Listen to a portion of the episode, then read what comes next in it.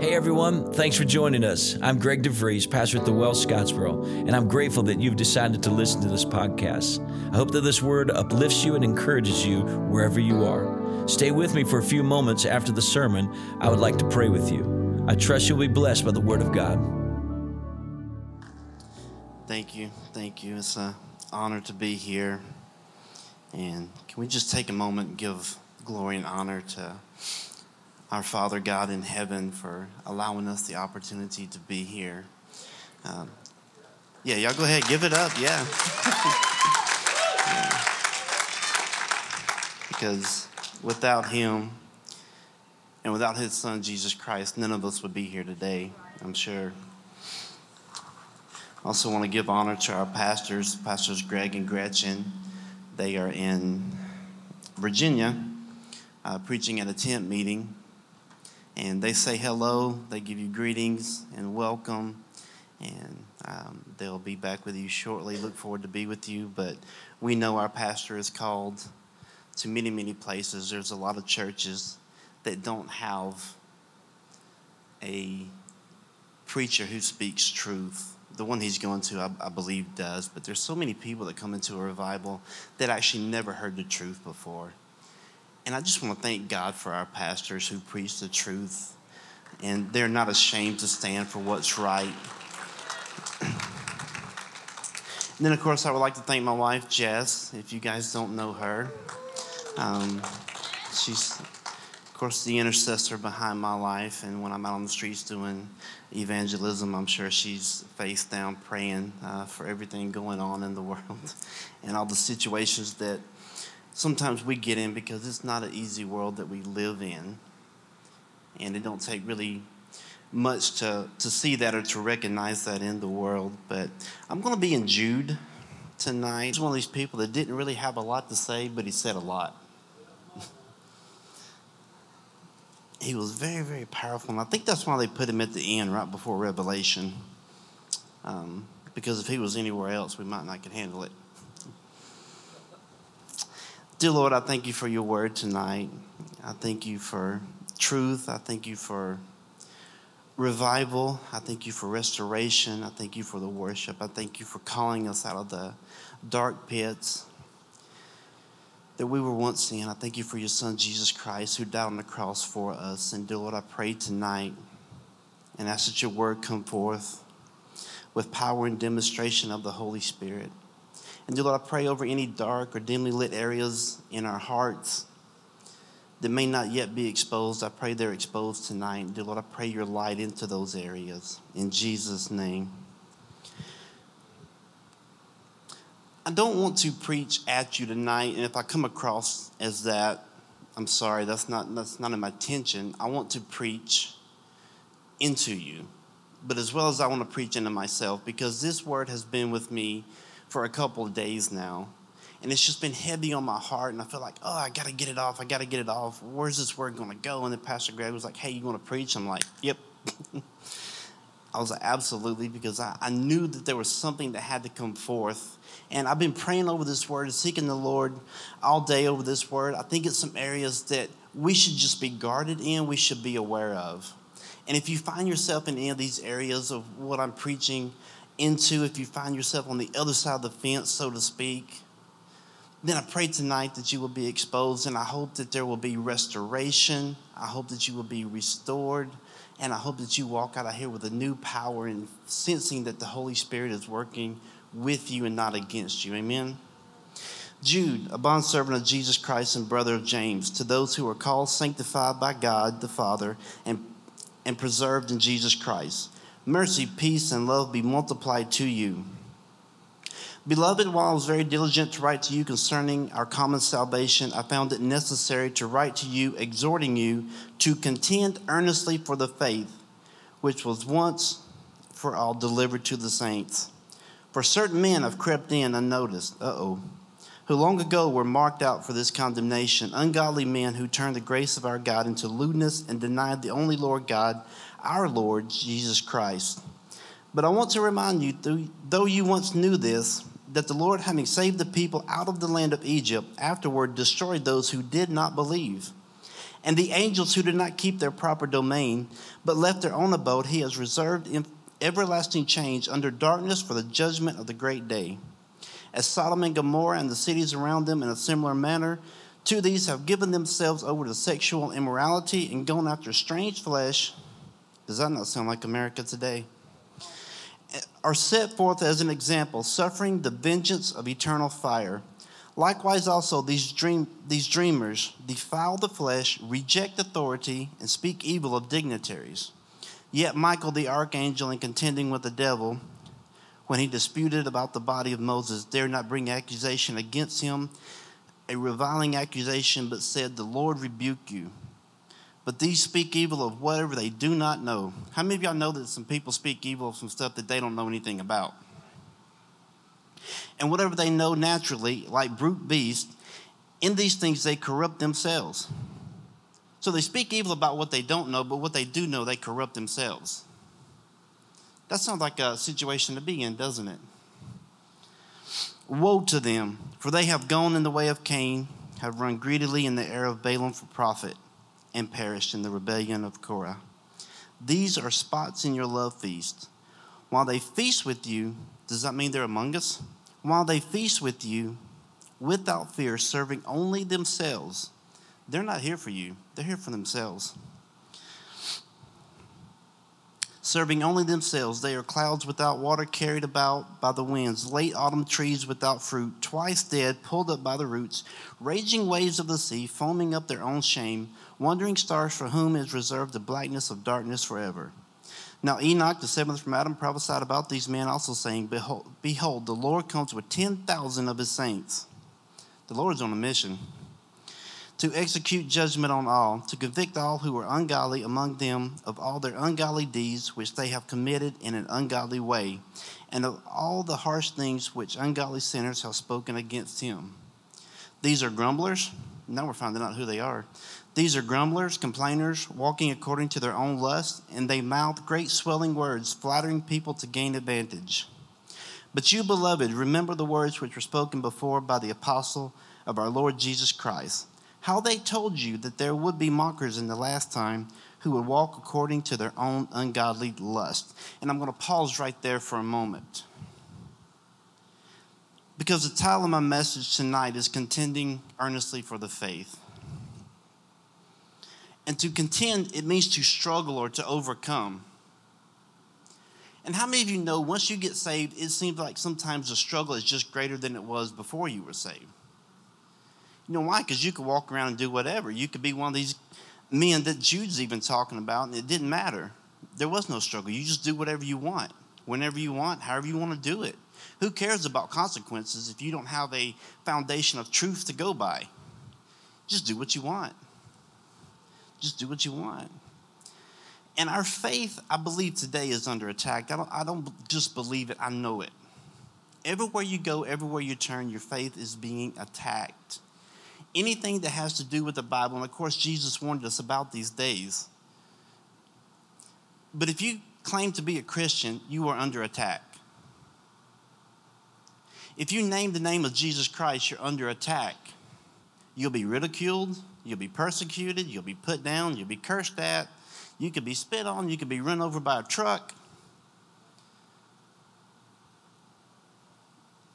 Because that's happened to me before. I didn't get run over, but I got hit. Did I ever tell you that?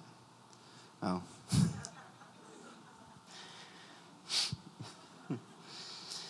anyway. But if the enemy, if he can get to our faith, he can get to us. Why? Because our faith is what we stand on. Our faith is what connects us to this, uh, to the God that we know and to Jesus Christ. It's by faith. And if he can get to that faith, if he can destroy it, we all have faith in something. And without Christ, and if the enemy can come in and pervert our faith, if he can get our attention off of where our faith needs to be on, on God, then we can put our faith in money. We can put it in our 401k plan. We can put it in uh, a family. We can put it in a celebrity. We can put it in TV. We can put it in radio. We can put it in music. We can put it in sports. We can put it in gambling. We can put it wherever we want to put it. See, our faith don't have to be on Satan. It just doesn't have to be on God. So he doesn't really care where it goes because in the end, he's going to get you if your faith is not in Christ. And do you know that the Bible says sin lies at the door and its desire is what? For you. Sin has a desire for you. It wants you. It wants to grasp you in any way that it can. And the only way that sin can actually get to you is when your faith is not in God. Because when you have faith in God and you're walking in the Spirit, you won't fulfill the lust of the flesh. Your eyes will be open to know that, hey, my faith should not be here. I've got to get it back on God. And, but these certain men, they've crept in unnoticed, and so many people are being deceived by them.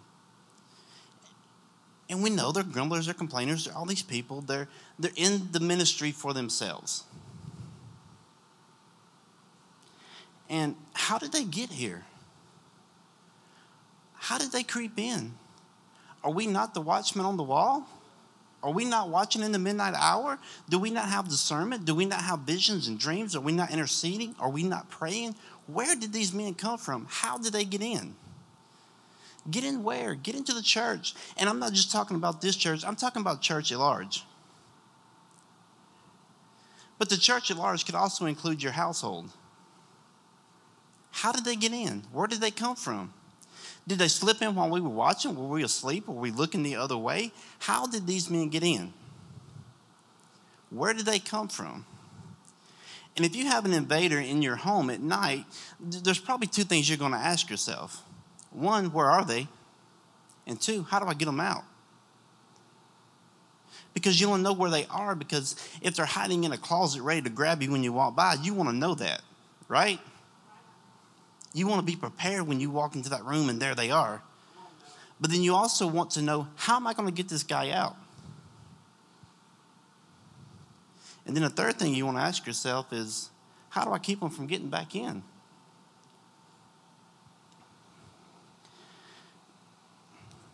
There's a um, a social experiment I saw, uh, I watched, and these people were going to a music event, and they put on a vest, just an orange vest. Is that me? Sorry.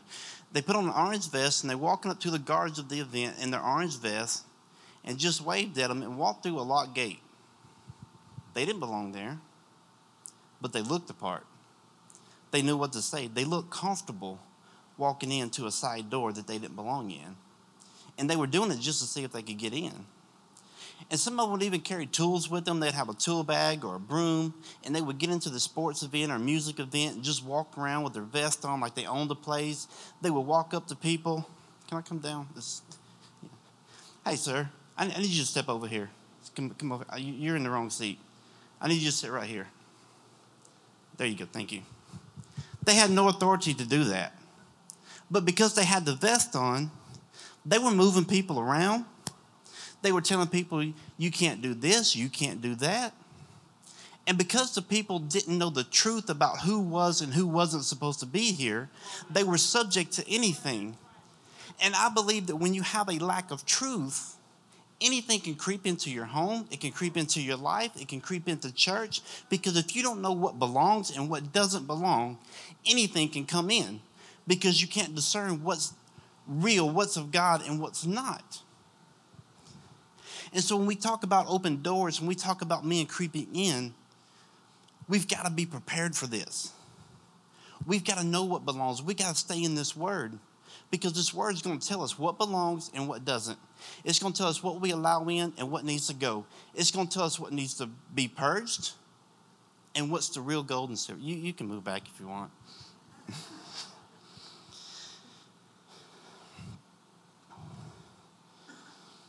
You see, truth is the foundation. And if we don't have a foundation, we don't have anything to stand on. I was eating lunch one time with um, uh, somebody I knew. I didn't know him very well, but we were in the process of becoming friends. And he knew I went to church, so he wanted to talk church. And he said, You know that scripture, cleanliness is next to godliness? And I said, No. I said, Where is it? I don't really know the scripture, but I know it's in there. Do you? Is it in there? Or did somebody tell you it was in there? Because if you read from the Bible that I read, you don't find that. In fact, you find the exact opposite that says righteousness, our righteousness, is as filthy rags.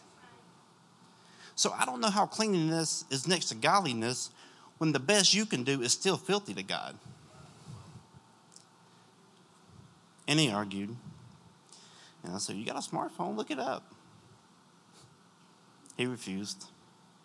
That was a short lunch meeting. It sounds good, but it's not truth. And there's a lot of things that sound great. You're like, man, I wish that was in the Bible. It's just not there. Someone creeped in and presented a version or a variation of the truth to him that he bought into. I don't know. What do you clean your room and you think you're godly now? I, I don't know. I don't, I don't. And then I meet people all the time that people who used to be in church who said they were filled with the Spirit, spoke in tongues long ago when they were childs and their dad was pastors, and they tell you about all this good stuff that they used to be. And then I talk about their soul, like, where are you now? Well, I believe my good works is going to outweigh the bad, and God's going to have a place for me. Is that in the Bible? Does good works get you into heaven? We just talked about righteousness is filthy rags. Good works don't get you in. And that's what separates us from every other religion because every other religion is a works based faith that you have to work to earn your eternal home or your eternal security or your eternal wherever you're going and whatever that religion believes.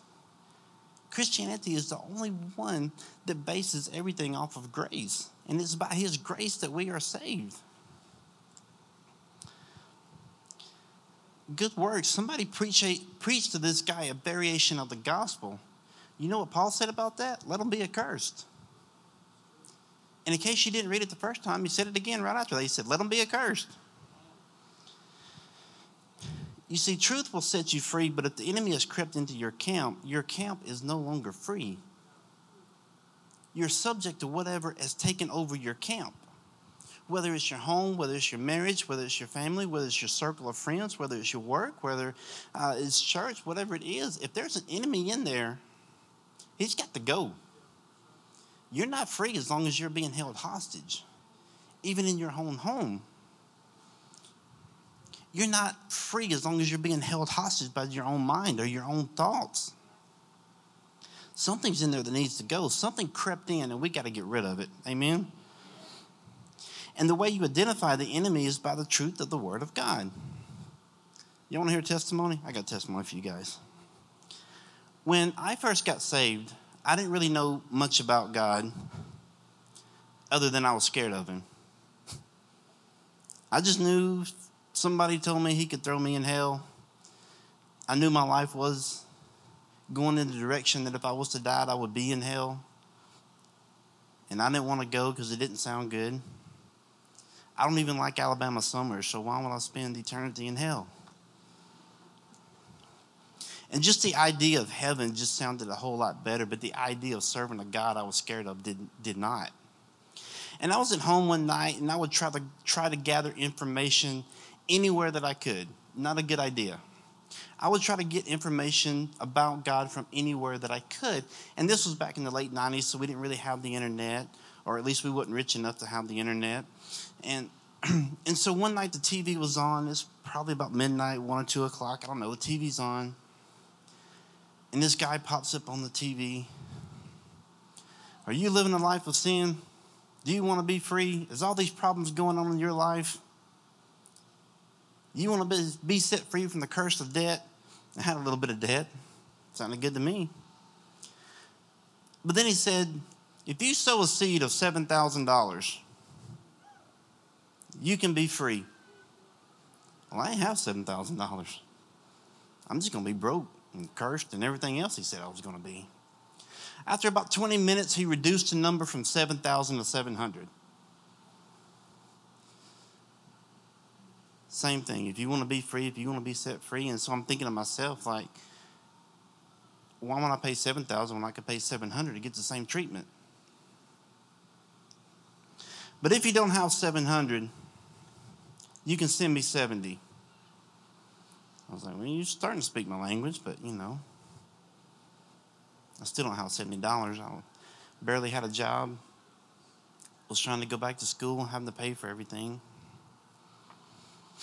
And he keeps preaching and he keeps preaching. Just 70 will set you free. We'll even send you a bottle of oil and a napkin that we've prayed over that you can give to other people and they'll be healed. I'm like, $70? That ain't a bad idea. I've seen people use oil before. I knew it worked. I didn't know where you got it from. Guess that's where you get it from. You get it off of TV. and then it came down to $7. I didn't even have a bank back then. I just had cash. I didn't even have a credit card, check, nothing. I just had cash. And I was like, all right, because now I'm feeling guilty because he made me feel guilty. You're going to tell me you can't sow $7 into this ministry and be healed? You don't really care about your loved ones. Yes, I do. I'll show you. I'll mail my check or I'll mail my cash. So I did. I get a return letter. A couple of weeks later, there was no oil in it. Instead, there was a well, like one of those little napkins that you clean your glasses with or your, your screen. Wasn't even a full napkin. I was like, yeah, I got the $7 package, all right. But I didn't know much about God then. So some time goes on, about three months, and they send me another letter. And it says, Jerry, I didn't know anything about Photoshop but you can put text in that looks like everything's handwritten. I'm thinking I'm getting a handwritten letter from this guy. He tells me how disappointed he is that I haven't continued to sow into his ministry. And I'm going to be cursed. Unless I sow a seed of whatever the amount was that time. But you know what he didn't take into account, Monica? Let me talk to you. Is that okay? Can I sit down right here? Guess what? He didn't take into account that for those three months that he was not communicating with me, that I had been in the Word. And I was starting to learn truth. And I was starting to differ- differentiate the difference between the truth and the deception. And I had people in my life that were teaching me, that were allowing me to grow and to ask questions and to grow in the truth. And so when that letter came, I opened it, I read it, I was like, not again and I dropped it. For probably, I don't know, maybe the next six, seven, eight months, I started getting letters almost weekly. And I would open them up and laugh. Can't believe this guy's still sending me letters. Because what I had discovered was what he was trying to charge me for was already paid for on the cross. And since I knew that truth, why would I pay him to do something that's supposed to be a free gift? I wasn't deceived anymore. But when troubles began to arise, I would see those open letters on my desk or on my dresser, wherever I left them. And I would start thinking, hmm, maybe I am wrong. It's funny how leaving something open, like an open letter or open door, can start to creep back in even after you know you've been set free. So I quit opening the letters. It's like, mm mm, not again. I'm sowing into my local church. The way he presented the gospel and, and sowing and, and tithing and all this was nothing like what it was the complete opposite of what we heard tonight. Because it was all about his personal gain and had nothing to do with my spiritual growth.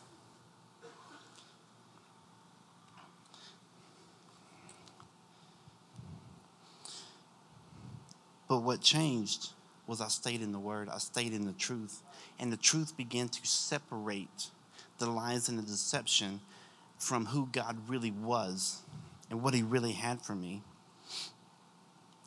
Truth prevents unclean things from coming in, but it also actively removes the unclean that has already entered. And I still try to protect my home from what comes in. There's just some things we don't let in.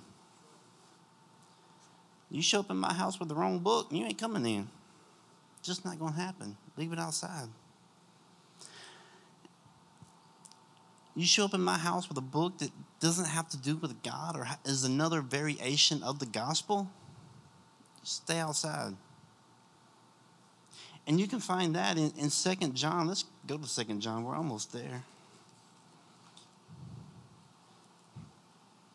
2 John 1, starting with verse 10. If anyone comes to you and does not bring this doctrine, do not receive him into your house nor greet him for he who greets him shares in his evil deeds. You're staying outside. Door's closed. You're not coming in. You're not getting greeted. You're not going to find nothing here. And I believe that while we are in the search for truth, it's important to have our doors closed off to what is not of God.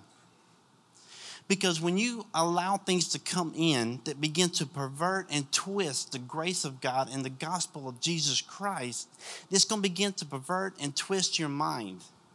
People ask me a lot, like, how do you minister to certain religions when you're out evangelizing? Same way I would to anybody else. I read the truth. I don't study different books or different religions in order to reach a different uh, religion or a different organization. I'm not going to read another testament of Jesus Christ to minister to these. I'm not going to read the, the Quran to minister to these. And I'm not going to read a Playboy to minister to a pimp or a prostitute or a, a stripper. Are, are you with me? Because you got to draw the line somewhere. And for me, the line is right here. I'm not going to stretch out to other areas and other sects and try to help the gospel along when the gospel doesn't need any help. It's worked since Jesus Christ died on the cross, and it will continue to work. I don't need help. I don't need help from Disney. I don't need help from Harry Potter. I don't need help from Iron Man. I don't need help from all this other stuff going on in the world. What I need help from is the Holy Spirit who sends forth his gospel with power and demonstration. I don't have to look outside of the, the gospel of Jesus Christ in order to preach a better word. This is the better word.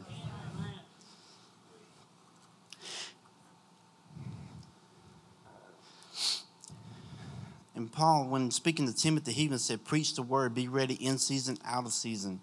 We aren't told to preach foreign doctrines to them to win them.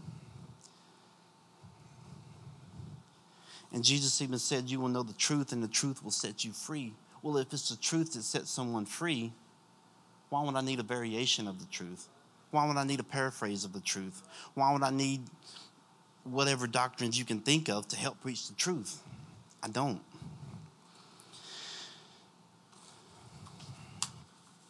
And Peter, when he stood up on the day of Pentecost, he didn't try to argue religions. He preached Jesus Christ and Him crucified, and men were cut to the heart. But for some reason today, we think we have to add to the gospel.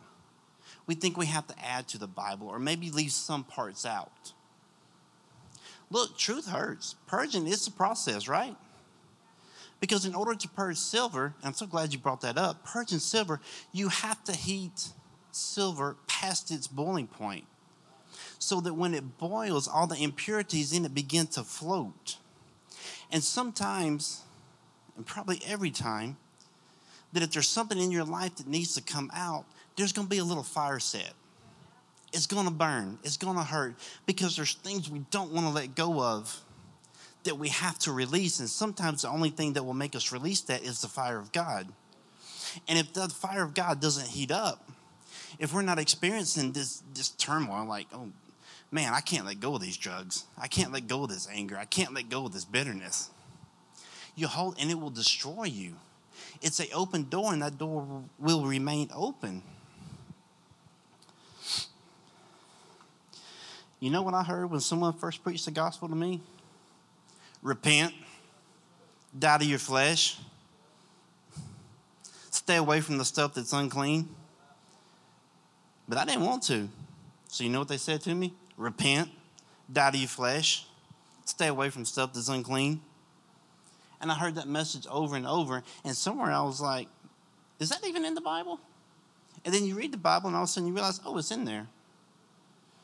And in John, when in Revelation, when John is speaking about the book that he received from the angel, he got the book and it said, Eat the book. And, and it said that the book will be sweetness like honey on your lips, but it will make your stomach bitter. And you got, eat the word. And there are certain scriptures in here that smell pretty good, they taste pretty good. I have a future for you. I think I busted my lip. I think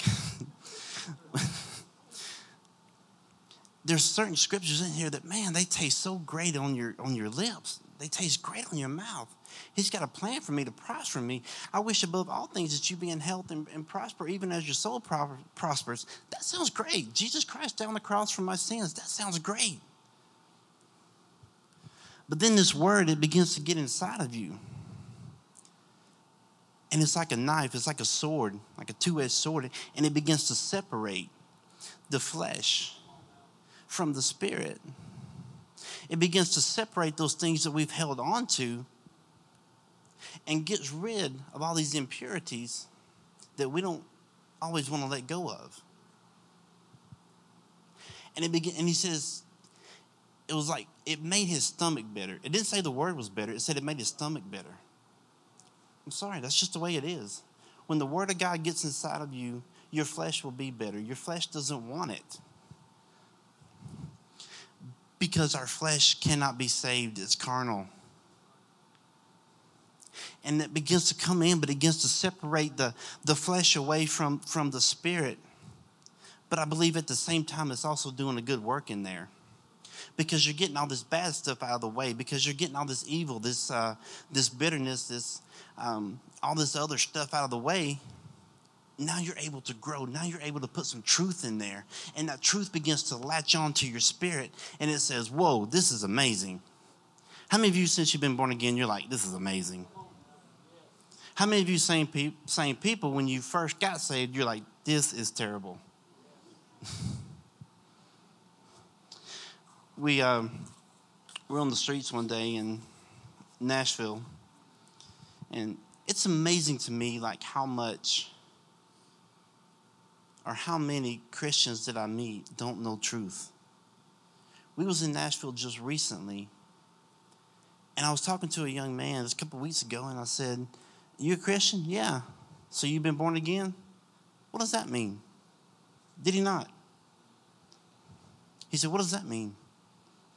I was like, You're a Christian but never been born again?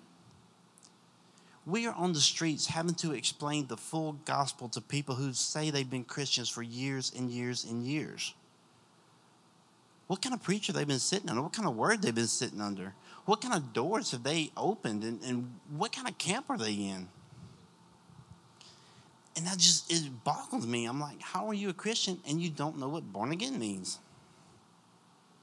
Are you a Christian if you don't know what born again means? Like, there's got to be when I first got saved, I knew something happened. I didn't know all the terminology, and so I tried to describe it and explain it to this young man. He had no clue. He said, Well, I was baptized when I was young. Are you in church now? Mm-mm. You read the Bible? Mm-mm. No truth. No truth in him whatsoever. All he knew was just what somebody else said and their version or their variation of the truth. Somebody has crept in and deceived this young man we were walking again in Nashville, and this was some years ago. And we walked by this bar, and a guy comes out, and he's just screaming the Lord's name in vain. He was watching uh, sports or something in there, and he just screams out the Lord's name in vain. And he was right beside me. I said, You a Christian? it's the only thing I could think of in the moment. He goes, Yeah. I said, Why are you using the Lord's name in vain? He goes, I didn't. I said, Yes, you did. And he goes, No, I didn't. I said, I just heard you. He goes, I didn't use his name in vain. I said, Do you know what using the Lord's name in vain is? He goes, No. How do you know if you did it or not? How do you have a gauge if you don't know truth, if you don't know the word? We stood on the corner and talked to this young man for a long time, began to teach him and explain to him. He was sorrowful. He began to, he was like, What do I do now? I'm like, Repent. don't do it again. Die to your flesh. Same thing they told me, repent. And he began to repent right then. He's like, I didn't have a clue. I'm like, now you do. Now you're responsible. But there was something unclean inside of him that crept in somewhere, but now it's out. Repentance is the key to getting the unclean out. Because if you live a life of repentance, even if something does sneak in, you'll be quick to get rid of it. But there's so many verses in the Bible, so many chapters, and we see it on the streets all the time. People leave them out because the Bible preaches against whatever they're going through at, at that moment. And they'll say, this, this ain't good. Let's, let's get rid of it. Let's not be those people. Amen.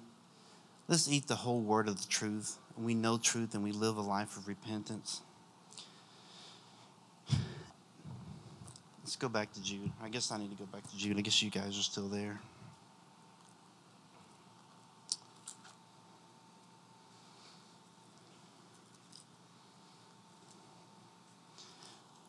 We'll go ahead and get ready to wrap this thing up.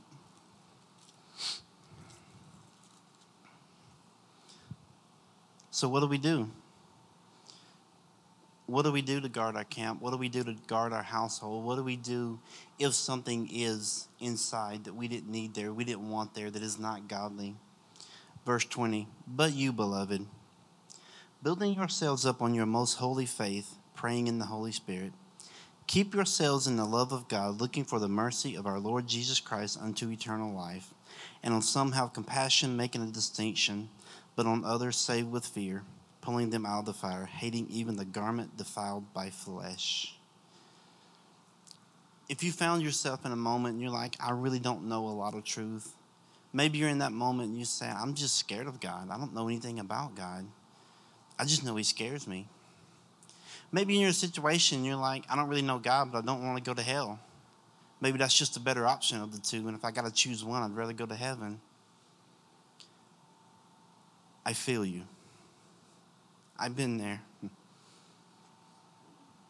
I had those feelings, I had those insecurities. I had those moments when, after I was saved, I would wake up and, can I even do this? And sometimes, Deidre, that was my prayer life to God. Can I do this? I should have been asking, Can you do this? but I didn't know any better. And maybe you say, I don't have a prayer life. I don't know how to have a prayer life. I want to encourage you to start somewhere. But most importantly, get in the truth, get in the Word. If you need help, come see us. We have classes that can help you. We have one coming up, uh, Life in the Spirit, starting soon. At the end of the year, we have evangelism. We'll help you. We are here for you. We want people to have truth in this camp. Amen. If you are here tonight and you're saying, I've never been born again, or maybe that word doesn't even make sense to you. Maybe you're like the young man we met on the street and you're confused about the whole process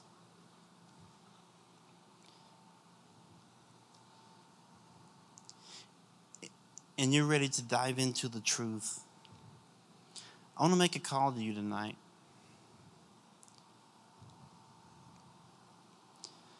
And I want to say these altars are open. You can stand to your feet.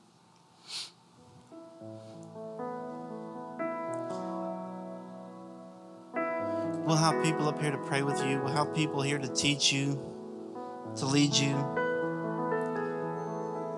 But if that's you tonight, you say, I've never been born again. Maybe I was baptized when I was young, but that doesn't have any depth to it, and I don't really know what that means. If you're here tonight, could you just raise your hand? We just want to pray for you. Anybody?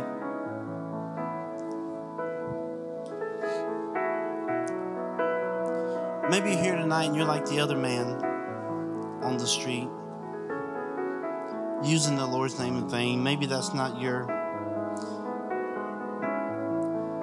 Maybe that's not your issue, but maybe you have issues and you don't know if they're godly or ungodly.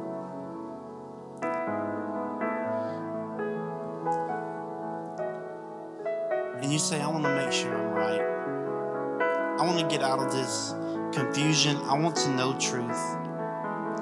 If that's you tonight and you know you've had some areas in your life, if you know that you've allowed, or, or maybe you're just a victim of somebody crept in,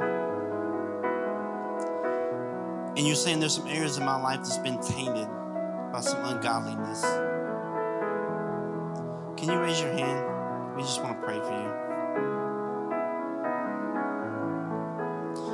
Dear Lord, we lift up each and every soul to you that raised their hand. We thank you that you are the healer.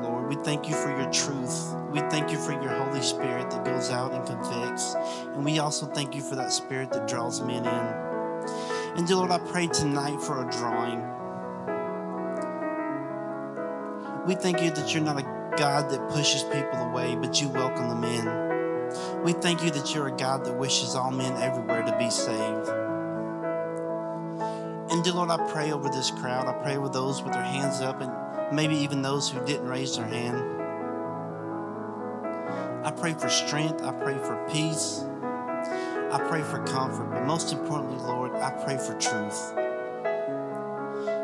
I pray your truth that comes in to begin to divide the deception, the deceit from what is right from what is righteous, from what is holy.